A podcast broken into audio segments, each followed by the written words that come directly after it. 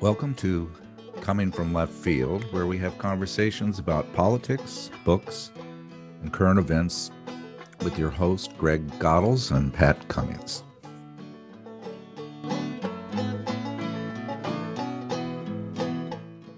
The Middle East is in the news again. Civilian casualties in Gaza are mounting, and Israeli analysts are talking about mowing the grass to justify their strategy. But who really controls U.S. foreign policy in the region? How did Israel transform from a European colony to a U.S. power projection platform? Let's discuss. Well, welcome. Welcome to the podcast, Greg and Stephen. I'm excited to have you on our discussion today, especially with what's going on in the mid in the Middle East and your latest book on Israel. So um, I hope you are going to be able to shed some good observations on on what what is going on there. And uh, for by way of introduction, uh, Stephen is an independent political analyst from Ottawa, and author author of several acclaimed books, recent books. Uh, the Long War, War, in Syria is 2017, a book on uh, Korea's struggle, uh, Patriots, Traitors, and Empires, 2018 and the book that we just I just finished reading, this book here, it's called Israel, uh, Beachhead in the Middle East, and it is an extensive look at Israel, and as I said, very very timely. So, welcome to the podcast, Stephen. Thank you. Good. So, um, I I need to give you a little bit about my background. I know you know Greg very well and I would call myself a, a, a, a Rachel Maddow liberal who reads the New York Ooh. Times and and uh, and has been taken on a really wonderful ride by my friendship with uh, Greg, uh, and I'm seeing things differently, and it's an exciting part of my transformation. And to that to that point, your your book just completely changed my the way in which I thought about the Middle East and the conflict and the history, and uh, it it uh, it had me reframe that in a very positive way, and I thank you for that. Um, tell me a little bit about um, about your book. Give me a give me a summary and and and let's start talking about Israel and the Middle East. Okay. Well, I should tell you about the reason the book was written, it was really a book that my publisher, uh, Robin Philpot, who runs Baraka Books, um, asked me to write. And the reason he asked me to write it was because of a concern he shared with me, which was that there was this growing view, or maybe I shouldn't say growing view, but there was a view that US policy, US foreign policy, or US Middle East policy, had been hijacked by Israel and by the Jewish lobby in the United States.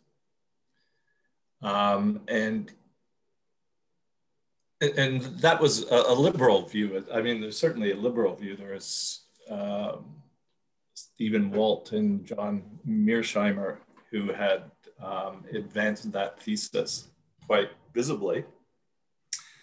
And Robin thought or wanted to do a book that uh, examined that argument and refuted it.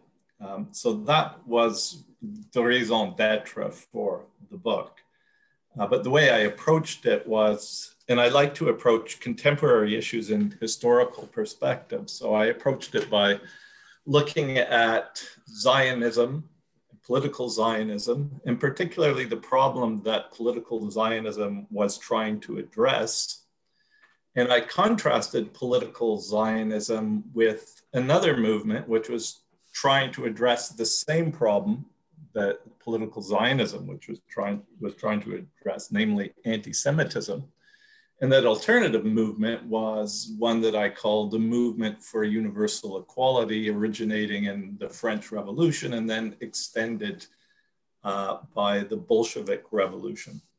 So it was a movement um, that essentially takes the universalism or universal equality that's latent in liberalism and tries to realize it. Um, so I went from that as the origin, looking at, well, really, the book was structured around the conflict between those two movements or themes. So Zionism as one approach to resolving the problem of anti Semitism, and the movement of universal equality as an alternative approach. and then I look at how those two approaches um, interact with each other uh, over time. Um, looking at the role that Israel plays as well in uh, US foreign policy and how Israel becomes an instrument of US foreign policy uh, rather than US foreign policy being an instrument of Israel, as some liberals would like to contend. And that was, I think, the that was my my my takeaway uh, a, a, reversal of what I was thinking when I look at this Middle East conflict. It was often defined as these these these crazy religious people who are um, can't really be reasoned with. And here we have a democracy in the Middle East. It struggles, and it's but it still is this this wonderful democracy and it's the only anecdote that we have to deal with this mass um, you know hysterical groups of of people but what what your book did such a good job with is show how Israel is truly a beachhead. It is truly a, a, a, a, jumping off point for our particular interest in the Middle East, our um, imperialist ambitions, and that the the the the the craziness of the Arabs was often those that were in count, were in contradiction with our policy. That, that these were uh, people who had a lot more socialist uh, point of view. Um, uh, they were rejecting our constant expansion that was used in a symbiotic way with Israel and the United States. Did I did I get that kind of right? Yes, you did. And that was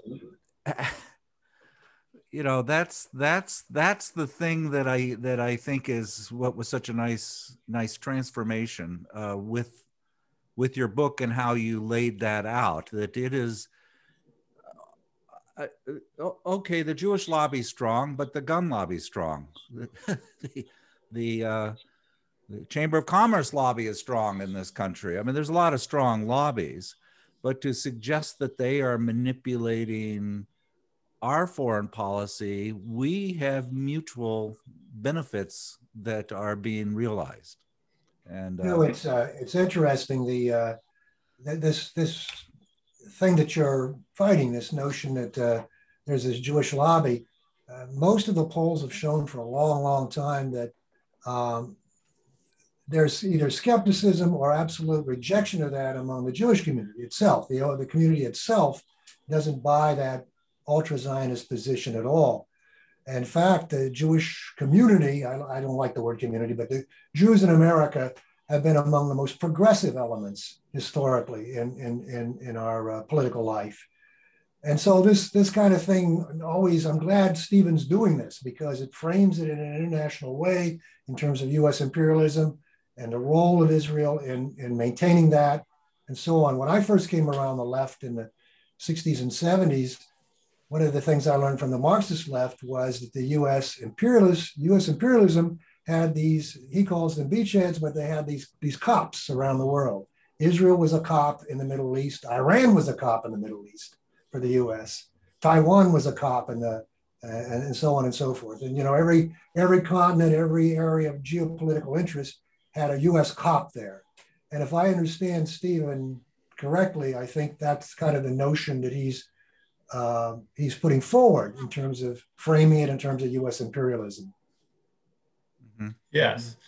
And as I said, I like to look at these things in historical perspective. And if you go back to the history of political Zionism, which was led by Theodor Herzl, who was an Austrian Jew in the latter part of the 19th century.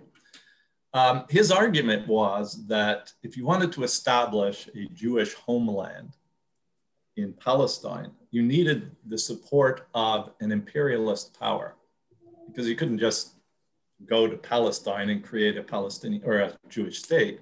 You'd have to have some kind of sponsorship. So, how would the political Zionists um, secure the sponsorship of an imperialist power? Well, they would do that by offering to act on its behalf. Hmm. I mean, that was quite clear in the, in, in the plans of, of political Zionism that they were going to become the servant of some political power and be the steward of that imperialist power's interest in West Asia. Um, and so the political Zionists went to all of the capitals of Europe and proposed their plan. Um, eventually, uh, they managed to enlist the support of the British. And once Israel was established, they then uh, managed to secure the support of the French, who probably provided them with uh, the means and the know-how to develop nuclear weaponry. And then eventually the United States became their principal sponsor. But that has been the theme right from the very birth of political Zionism was that a Zionist state in the Middle East would look after the interests of its imperialist sponsor. Was always, right from the beginning, intended to be an instrument of imperialism. Yeah, that was that was that was an interesting point about how this just didn't this wasn't just this you know it, it, it came from considered structured reasoning of how are we going to survive? How are we going to have this state work? And and herzl was the one that sort of orchestrated that that plan it how do you how do you how do you uh, fit that into the uh, the creation of Israel. I mean, historically, now we're moving forward. It's 1945, and we have this emerging battle between the Zionists that are in Palestine and the British who are fighting them, who are actually resisting uh, because they were the early sponsors. What, what has changed? And of course, uh, regrettably, I think the Soviet Union was one of the early sponsors of, of Israel. So, what happened in that era? Well, there was a struggle. Um, the Palestinians had figured out, the Arabs of, of, Palestine had figured out that this Jewish immigration and the British sponsorship of a homeland in Palestine meant that they would be displaced and dispossessed. Um, so the Palestinians struggled against that to the point that the struggle started to become intolerable for the British, who were engaged in the conflict um, at the time. And so at that point, uh, you know, there, there's an interesting parallel here uh, between what was going on between um, the Jewish settlers and the indigenous people of Palestine, and then the colonial power, Britain, and what was happening in the United States, the US history. I mean, right from the birth of the United States, where you have settlers from Europe, settlers from Britain coming to this land in America um, and uh, engaged in struggles against the indigenous people. And you have this movement to expand westward beyond the Alleghenies and the British colonial power saying, we're no longer interested in spending money in um, you know, suppressing the indigenous people um, so what we're going to do is we're going to prevent you from expanding beyond the Alleghenies. And then we have the settlers in the United States rising up against the colonial power, which becomes, you know, the War of Independence. But so you see an exact, well, I wouldn't say exact, but there's a, a parallel here um, in Palestine. And you see other parallels elsewhere, for example, in Rhodesia where you have British settlers in, in Rhodesia and um, the, the, the, original colonial country, Britain, um, not wanting to mediate this dispute anymore between its settlers and uh, the indigenous people. And those settlers then rebelling against Britain. Or the other parallel would be with Algeria, um, with the settlers in Algeria uh, refusing to, um, you know, follow directives coming from Paris about resolving uh, the struggle that was going on between the indigenous people and the settlers. Mm-hmm. Um, so that's what it was. I mean, it was uh, Palestinians launching a struggle against the designs of the British to establish a Jewish homeland in, in, in Palestine. Well, let me go back to my the, the change in how I view this and how your book helped me change my thoughts on this. I'm a big fan of Sam Harris. I love his podcast. I, I give him five bucks a month per Patreon, and I uh, and he has he did a, a, podcast back in 2014 that says why I don't criticize Israel. It was a little ask me anything 14 minute short podcast, and the gist of his his theory was that sure Israel does some bad things, and sure Israel is um, deserves some criticism. But the bottom line is that they are democracy. And if you look at the Palestinians, they have this religiosity, this, this viral religiosity that um, makes them unreasonable to the point that uh, they they just uh, um, th- that you know they they have children in front of them as they're having their weapon, you know, shooting off their rockets. And Israel wouldn't do that. But they are different. They are the other. And I remember listening to that and thinking, you know, boy, he's got a he's got a good he's got a good point. And I re listened to that podcast a week ago and I I was just appalled at how clearly they are framing this sort of crazy Arab uh, metaphor as a mechanism for doing horrible things. And if you look at the New uh, the Washington Post today, uh, Nikki Haley is quoted as saying, "We must stand against Israel against the terrorist." Well, okay, just might as well go home. You know, they're they they are they're the other. You know, they, they can't be reasoned with. And uh, Uh, what what are your thoughts about how that has been framed as a mechanism for this this power imbalance that we find ourselves in? Well, I mean, one of the first questions to ask is why is it that anyone thinks that Israel is a democracy? Yeah. I don't, yeah. I don't understand why people think it, Israel is a democracy. It's a faith driven ethno ethno state. Yeah. Uh, yes. So I, I, guess I'm just being a little disingenuous here. I mean, I guess the reason they believe that is within certain boundaries, there are elections. And those elections can also involve um, Palestinians uh, who are part of the, who are considered Israeli citizens. But I mean, I think it, to look at Israel, you have to look at the territory that Israel controls.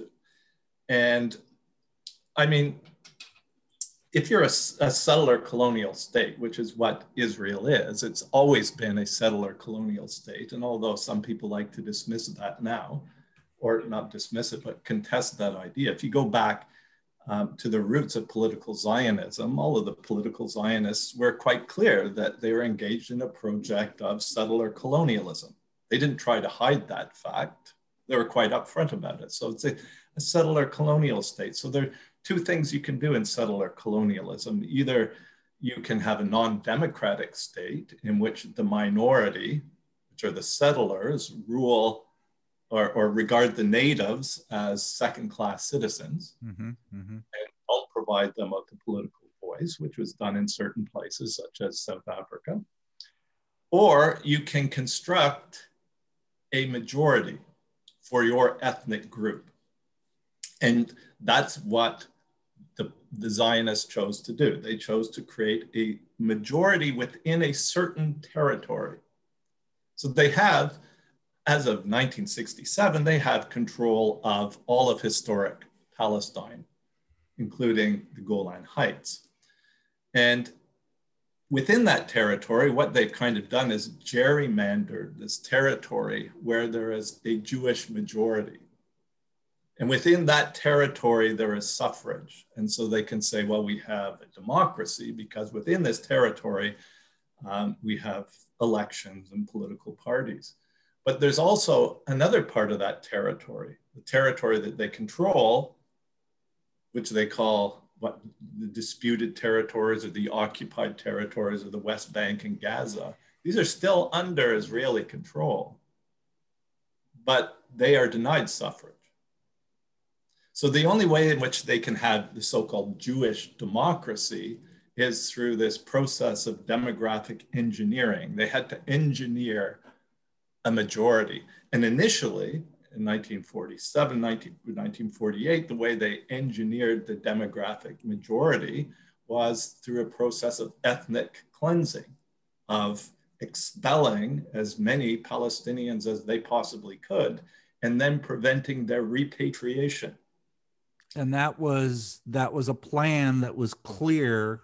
Didn't didn't we just find out more uh, facts about that in the last month or so that that was an absolute policy made clear at the beginning that that's what they were going to be doing expelling as many as they can and trying to control the democratic process through yes and very aggressive gerrymandering yeah, the the, um, the Israeli historian Ilan Pappe wrote a famous book called The Ethnic Cleansing of Palestine uh, about that. But so this idea that there's a democracy, uh, some have pointed out, yeah, it's a democracy for Jews in an Arab state, or not in a Jewish state for the Arabs, or what others have called a Herrenvolk democracy, a democracy for the master race or for one particular ethnic group to the exclusion of others.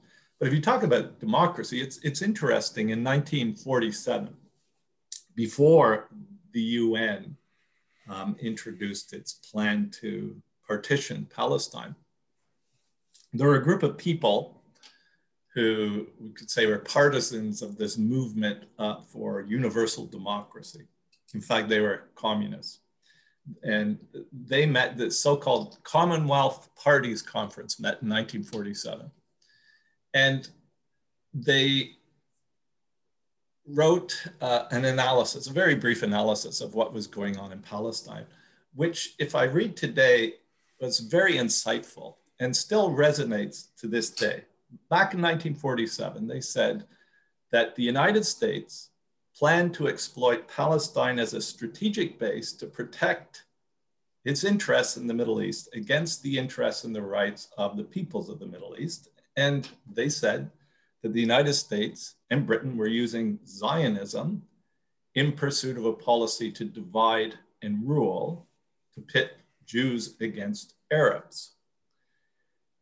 They went on to say that, that Zionism seeks to, to make Palestine a Jewish state as an ally of imperialist powers and as their outpost in the Middle East.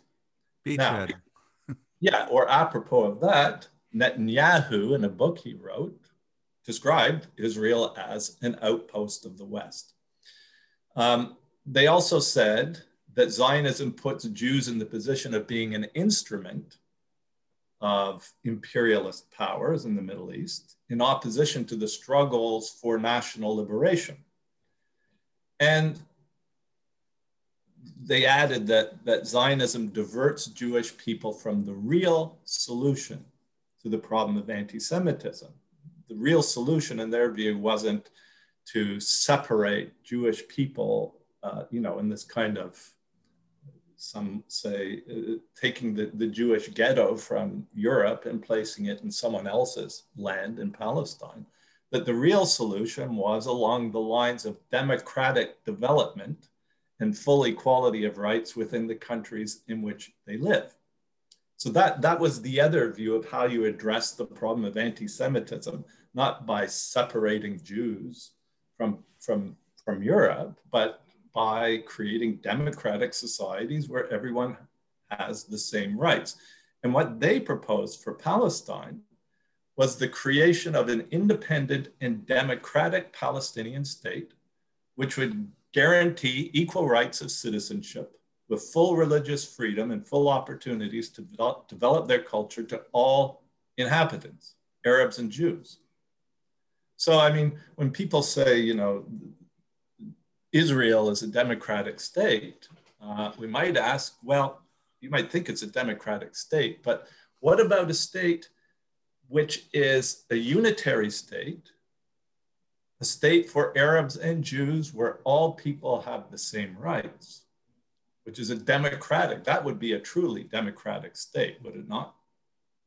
Far more democratic than one in which only provides um, democracy to some, you know, to within an ethnic only in the case where you have a majority of Jews are you providing a democracy, and then you're providing a Jewish state for everyone else. Right, right.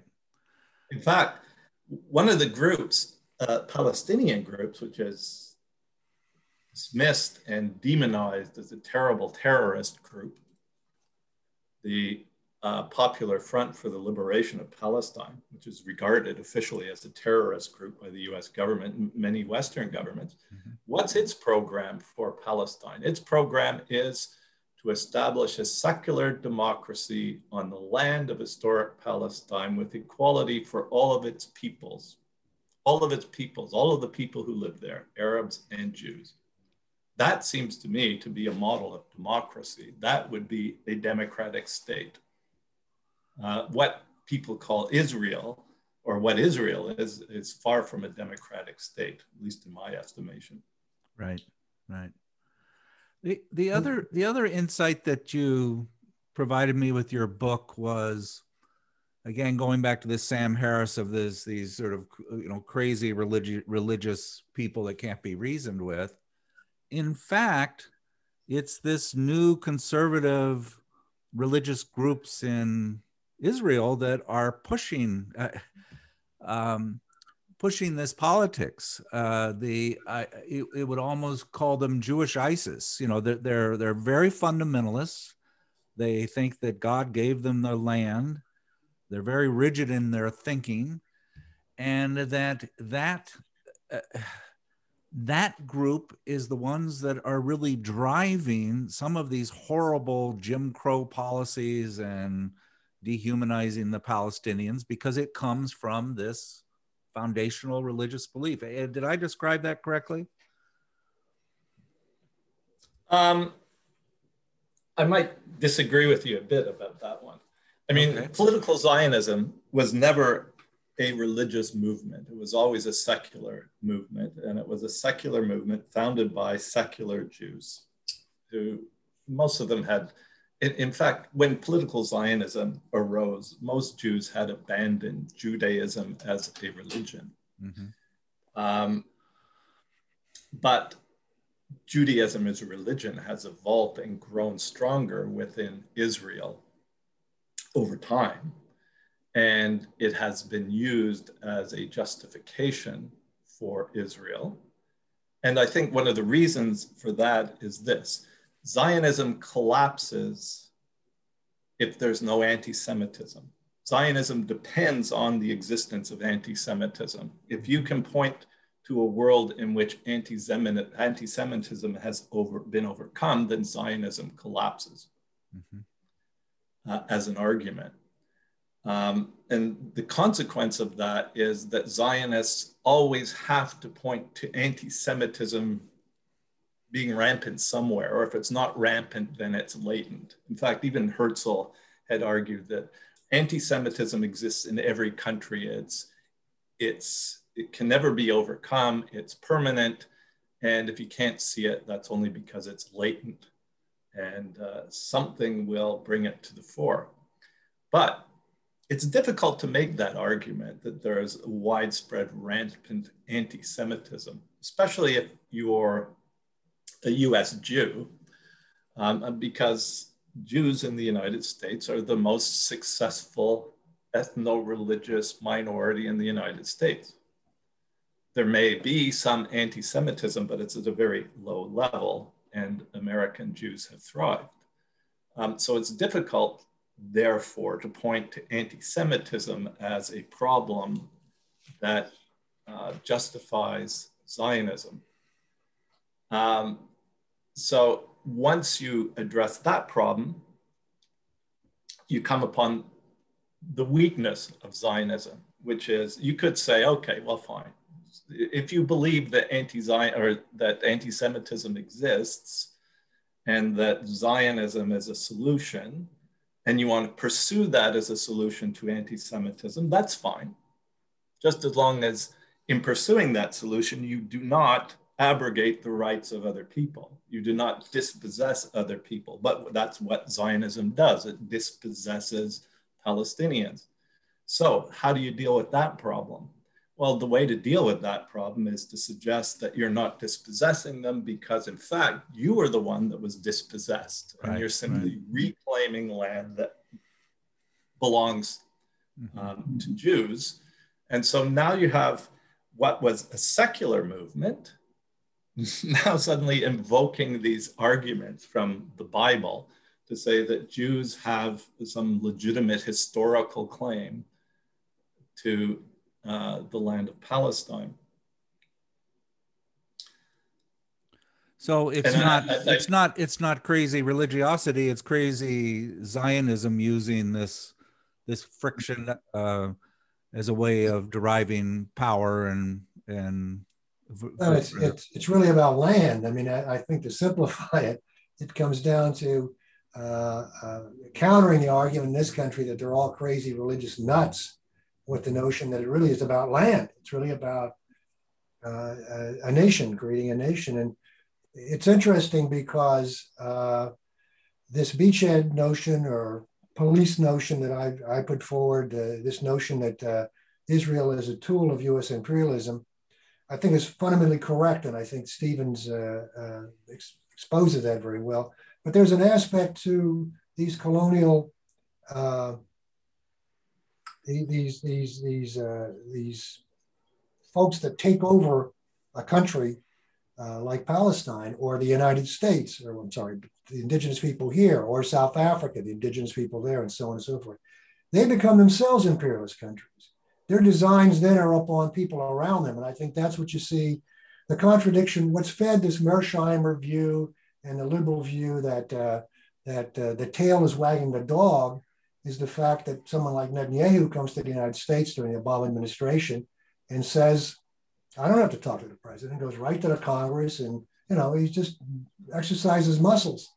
And I think that's because of the imperialist element in, in, in Israel. They have to they have they have their own goals, uh, independent of being a watchdog for the United States, and I think that's expressed very clearly. I mean, Biden now is a little bit embarrassed uh, because people are pressuring him to do something and doesn't want to do anything. But Netanyahu says, "I'll do it when I want to do it. I'll, I'll stop yeah. when I want to stop." And there's an arrogance to the this element because these settler colonial countries develop their own imperial interests. They want more land. They want more of, of what they think belongs to them. Just as South Africa did when it invaded uh, Namibia, when it invaded Angola. They want to influence the entire region. And just as the United States did when it became a mature capitalist, uh, imperialist country as well. Power imbalance in Gaza is so remarkably uh, distorted. And it is, I, I, I don't know about a better term than Jim Jim Crow, but you know you ha- you have almost no electricity. Um, medicine is rationed. People's mobility is not only restricted but constantly hassled as a as a as a way of you know poor life expectancy malnutrition uh, what's the unemployment rate 50 60% of youth so you to then suggest that this is a, a, you know a kind of a both sides and let's get along it's it's not a both sides. It's a a remarkably distorted power balance that uh, people don't talk about you know? They i don't know. That that's how i'm i'm seeing it. What are your thoughts about that stephen? Well i was thinking of an analogy to explain this. And the analogy I was thinking of is imagine that Greg tells me that, or that I want to go to your house and I want to take over your house and uh, I'm going to relegate you to your basement and I'm going to live throughout the rest of your house. And Greg is going to give me weapons that allow me to keep you in the basement. And while I'm there, Greg's asking me to take 50% of your income and to remit it to him.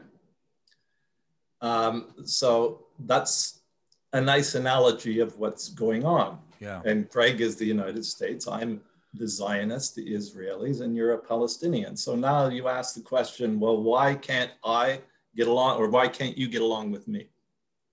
Mm-hmm. well, I mean, it's pretty simple why you can't get along with me is because. Right. And when you strike back, it's like you're a terrorist. you're the terrorist in the basement when you do get frustrated and strike out. And... Yes, you become the terrorist, and but it also, I mean, I don't think that many people in the West really understand the relationship between Israel and the United States, or between me and Greg. Greg's mm-hmm. giving me my weapons It allows me to live in your house, and I'm giving him something in return. And obviously, I'm not manipulating Greg because I think one of the things that, that we don't realize is that a Jewish state on stolen land can't survive in the Arab world without imperialist support. And that's something that Israelis and Zionists have recognized right from the start. Mm-hmm. And that works out well for Washington because Washington gets Israel to do its bidding in return for protection. It makes the Jewish state dependent upon the United States. And Israel does very many services to the United States. And that was one of the points of the book was to look at the services that Israel has done from decade after decade after decade for the United States, most of which are never recognized. Mm-hmm. I mean, for example, two great services that, that Israel has done for the United States. One, it destroyed um, the nuclear reactor at Osirak in Iraq.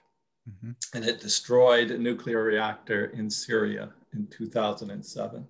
If Iraq or Syria had developed a nuclear weapons capability, there's no way the United States would have ever toppled the Saddam government in Iraq. And there's no way it would have been able to march into Syria, as it's done, and occupy one third of the country. I mean, even the Israelis have recognized that if those countries had nuclear weapons, there's no way in which the, there's no way the United States would be able to dominate the Middle East to the extent that it has. But these are great services that this, the, the Israelis have done, only one of many, many services that Israelis have provided to either the United States or to France and Britain in the 1950s when France and Britain were their sponsors. And cheap. I mean, what what how much how many billion do we spend? I mean, a, a lot of bang for the buck. We don't spend that much. I I mean, in relationship to other countries, maybe, but um, what is it? Three not, billion a year? That's that's not much. 3.8 billion, I okay. think, per year in Trump. And, and the important thing to recognize that that's about as what you'd spend on a carrier uh, strike group per year. So it's about the equivalent of investing in one carrier strike group. Um, but also, what's not recognized is that who does that money go to? They say it's you know it's aid to Israel. Well, it's really aid to the U.S. arms manufacturers because that's who it goes to. It buys arms from the U.S. military-industrial complex that are then sent to Israel. Mm-hmm. So it's a nice subsidy for um, you know, for uh, shareholders and investors in U.S. weapons manufacturers. Tell me about your thoughts about with the latest conflict in Gaza. Isn't this the very first time there's a crack in this sort of solidarity uh, uh, towards Israel? I mean, it it's the I, I Huffington Post had a headline of you know this was an anomaly to have certain politicians criticizing Israel. I haven't I this is new, isn't it? And and where is this going?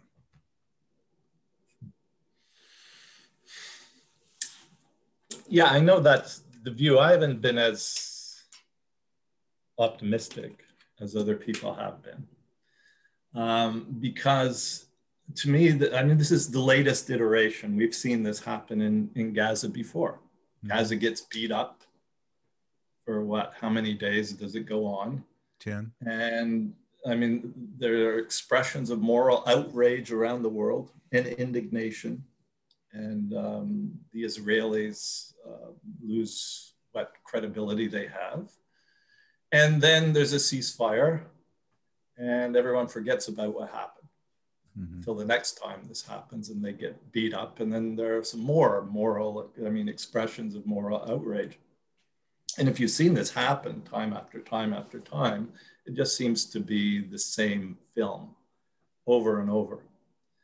Um, but then there are people who are encountering this for the first time. So I went to a rally a few days ago, um, and it was supposed to be a, a vigil outside the Israeli embassy. And most of the people there were younger people. Most of them were Palestinian or Arab.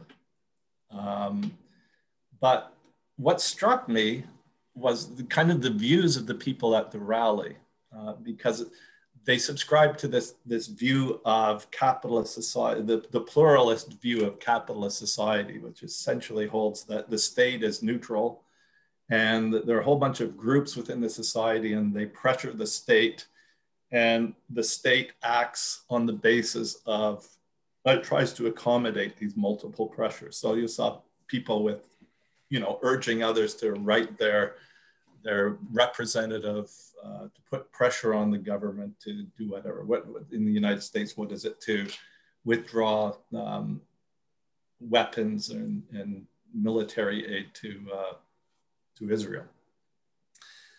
But I mean, I think one of the problems with that view, well, there's a problem with the, the pluralist view of US society. I mean, or of any kind of capitalist society, one that holds that the state is independent. Um, and the more realistic view is that the state is heavily influenced by those who own and control the economy. And that you can put pressure on the state from, uh, from the streets. And, and if you have enormous pressure, the state might react and the state may bend. But for the most part, it's not going to happen simply by, uh, you know, sending a letter to your, to your congressman or senator.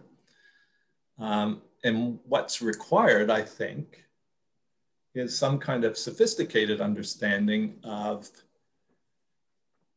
how, I mean, how, sophisticated understanding of the state, the forces which control the state, and the relationship between the US state and the Israeli state, mm-hmm. Mm-hmm.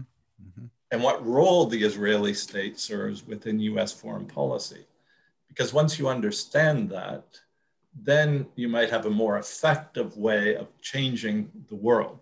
And I think the, the, way in which people are trying to change the world now is not particularly effective because it's not predicated on any kind of sophisticated understanding of the way in which their societies work and the way in which power is distributed and the way in which it's exercised and the role that Israel plays within um, US foreign relations. Right, right and i that's i think that's that's the main takeaway from your book that these these themes these um, expressions of uh, well israel's just defending itself. Uh, it's you know has a right to to exist. It has a right to that those uh, it, it, politicians have got a lot of mileage out of those, but the reality is there's a very clear symbiotic, mutually beneficial relationship for our own interests that are secondary to just having wanting to have wonderful Jeffersonian democracy uh, blossom all over the Middle East. You know, that, that's that's not what's that's not what's going on. Um, you know, it's it's an extension of our intrusive um, imperialistic uh, ambitions. That's that's that's how I how I saw it. And uh, you define you. I don't know. What do you think, Greg? Well, I think the missing word here is capitalism. I mean, it's that that's what's driving U.S. foreign policy. It isn't our foreign policy; it's the foreign policy of capitalism in the United States, and uh, so so it actually is against our interest. I mean, what what what our politicians do is against the people's interest in the United States. And that's the message we have to try to convey. And there are many, many ways of doing it. And I largely agree with Stephen in terms of that's the deeper understanding. We can't always rely on the deeper understanding in a country like the United States because the media is is distorted things so very badly. Mm-hmm. So I welcome you know all the different approaches that bring people to a greater awareness of what this is. But in the end, I agree with Stephen until you talk about capitalism and the role capitalism plays in terms of determining this policy, you're pissing in the wind. I mean, it's you're you're you're you're really not going to get anywhere. Look, I mean, what you see now as Pat, what you see now as a new enlightenment or people right. realizing the role, I think it comes from the squad. It comes from these so-called progressive Democrats they're essentially forced into saying something. I mean, they lose all credibility if they don't if they don't speak to this. So mm-hmm. yeah, that seems different, but is it really different because it's kind of forced on them? So yeah, let's let's let's welcome that and let's hope that spawns a, a lot of young people looking hard at it, reading Stephen's book. But in the end, it's yeah, it's capitalism. Yeah, yeah, yeah. That's the that's it's it's Lucy and the football, you know. it just is a it constantly you have so much hope, but ultimately uh, Lucy pulls the, the, the football back from Charlie Brown. That's kind of a, I, my frustration with this.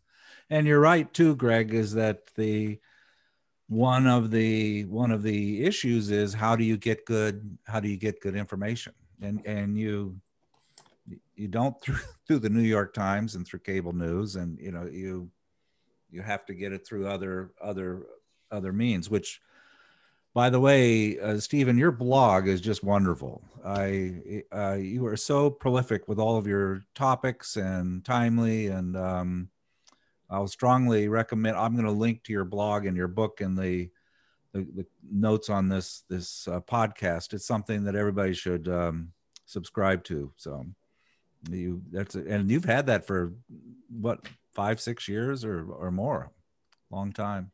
Yeah, yeah, yeah. it's a long, yeah, twenty years, I think. 20, oh. the years go by. The years go by. They do. they do.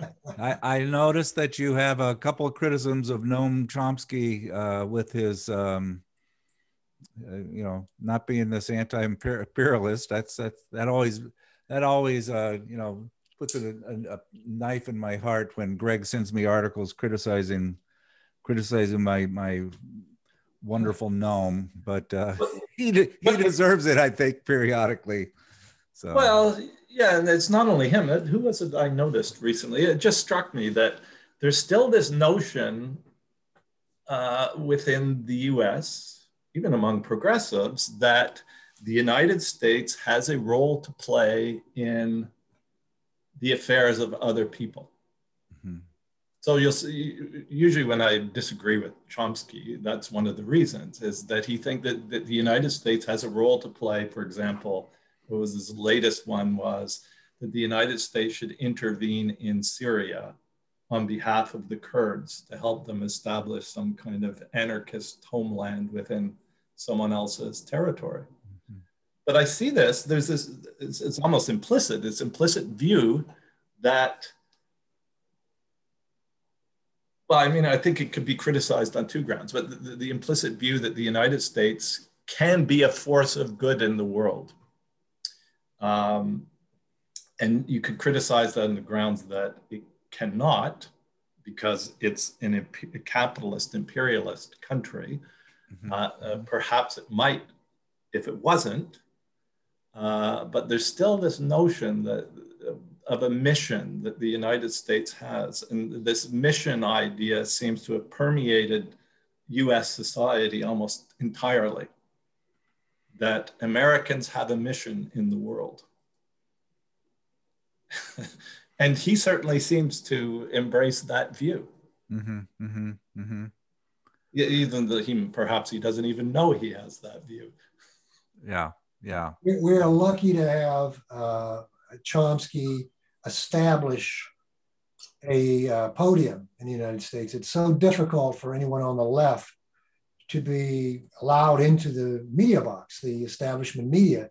And Chomsky is one of the few that's allowed in from time to time. So we're lucky about that. And I admire the fact that occasionally Chomsky sneaks in some very good things uh, on MSNBC and other places. The truth is, a consistent anti-imperialist, a consistent, yeah. consistent anti-capitalist, and consistent pro-socialist never will be in that box. Never get into that box.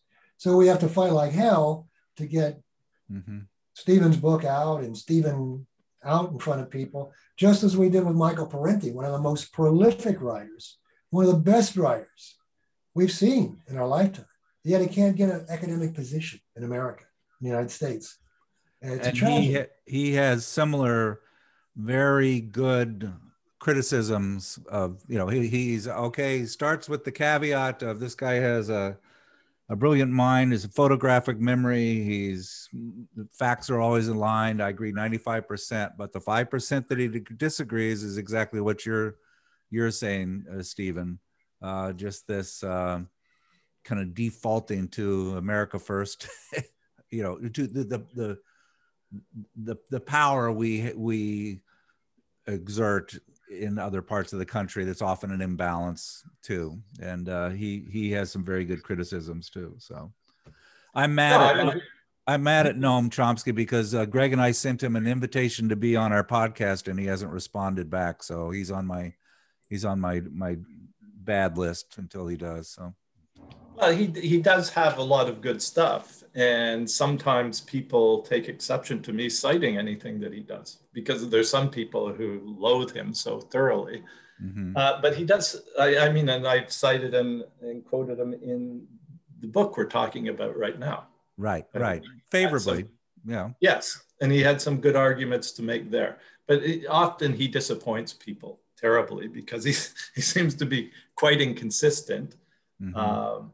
But you're talking about Parenti. interestingly, last night I was reading an article that was written by Parenti, I think somewhere around 1990, in which he was uh, complaining about Chomsky and saying, look at Chomsky is celebrated as a person who's championing socialism, socialist views and, and you know, criticism of the media and, and so more of the sophisticated analyses of US mm-hmm. society and US foreign policy.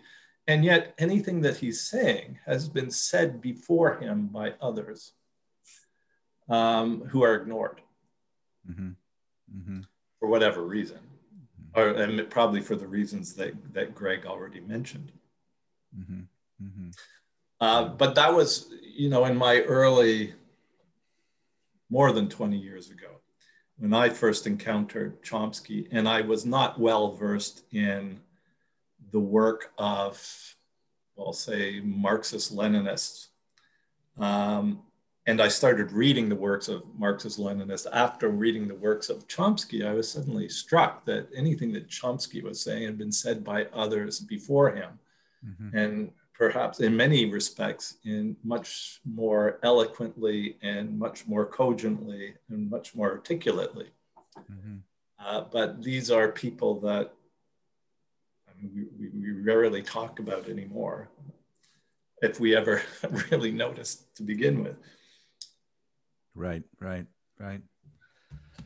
Well, Stephen, this has just been a real pleasure. And I, again, I want to thank you for putting a little ammonia under my nose and making me wake up a little bit. And uh, that was, that's one of the, my great joys in um, as, as I get older is changing my opinion and thinking differently. And you, you really helped me do that. And your book is just foundationally a, a must if people want to understand what's going on with Israel, and it it it, it looks at it from such a, a, a why, why it should be unique. I don't know. It seems obvious after you after you um, after you read it, your perspective. So thank you so much. Any, any other uh, uh, topics in your new books now that you're retired and able to be a little more productive? What's your next work? The book that I have a commission to write um, is called Capitalism, well, something like, I don't know what we're going to call it. Capitalism in Pandemics. It might be something like capitalism as a comorbidity or something, or right. the pathology of capitalism.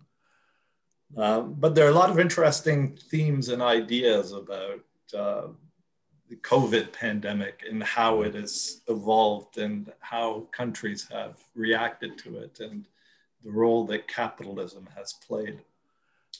Yeah, I would so, recommend people go to your blog, uh, your your recent article about that, about how countries are respond differently to the epidemic based on whether or not they're capitalists, and often those that are not uh, have been much more successful. That was a very good article and a lot of detail, and uh, that would be that would be a good good place to start. I I just finished the new Michael Lewis book, uh, Premonition. Oh, so did I. Yeah, and and I thought I thought he did a good job in saying this wasn't just the fact that Trump is you know horrible and deplorable and incompetent and you know all of that uh, the, the foundation for our inability to respond to this we're, we're well established with systemically within our system. Uh, you know and then trump has just put the icing on top of the cake you know he's he he, he didn't help but uh, you know moving moving a lot of the positions of authority away from civil servants to political and um, you know how within our systems we we failed. You know, we need to re- revise our, our our system, and so that'll that'll be a good a good book for you. So, yeah, I'm looking yeah. forward to that. So, thank you so much. Well, thank you very much. And uh, this has been a real pleasure. And we'll, if I'm in Ottawa, I'm gonna expect that you're going to buy me a cup of coffee if I if I get close to you. Okay. Oh, absolutely. All right. All right. Great Bye seeing now. you, Stephen. Okay. Thanks Bye. much. Bye bye. Okay, bye.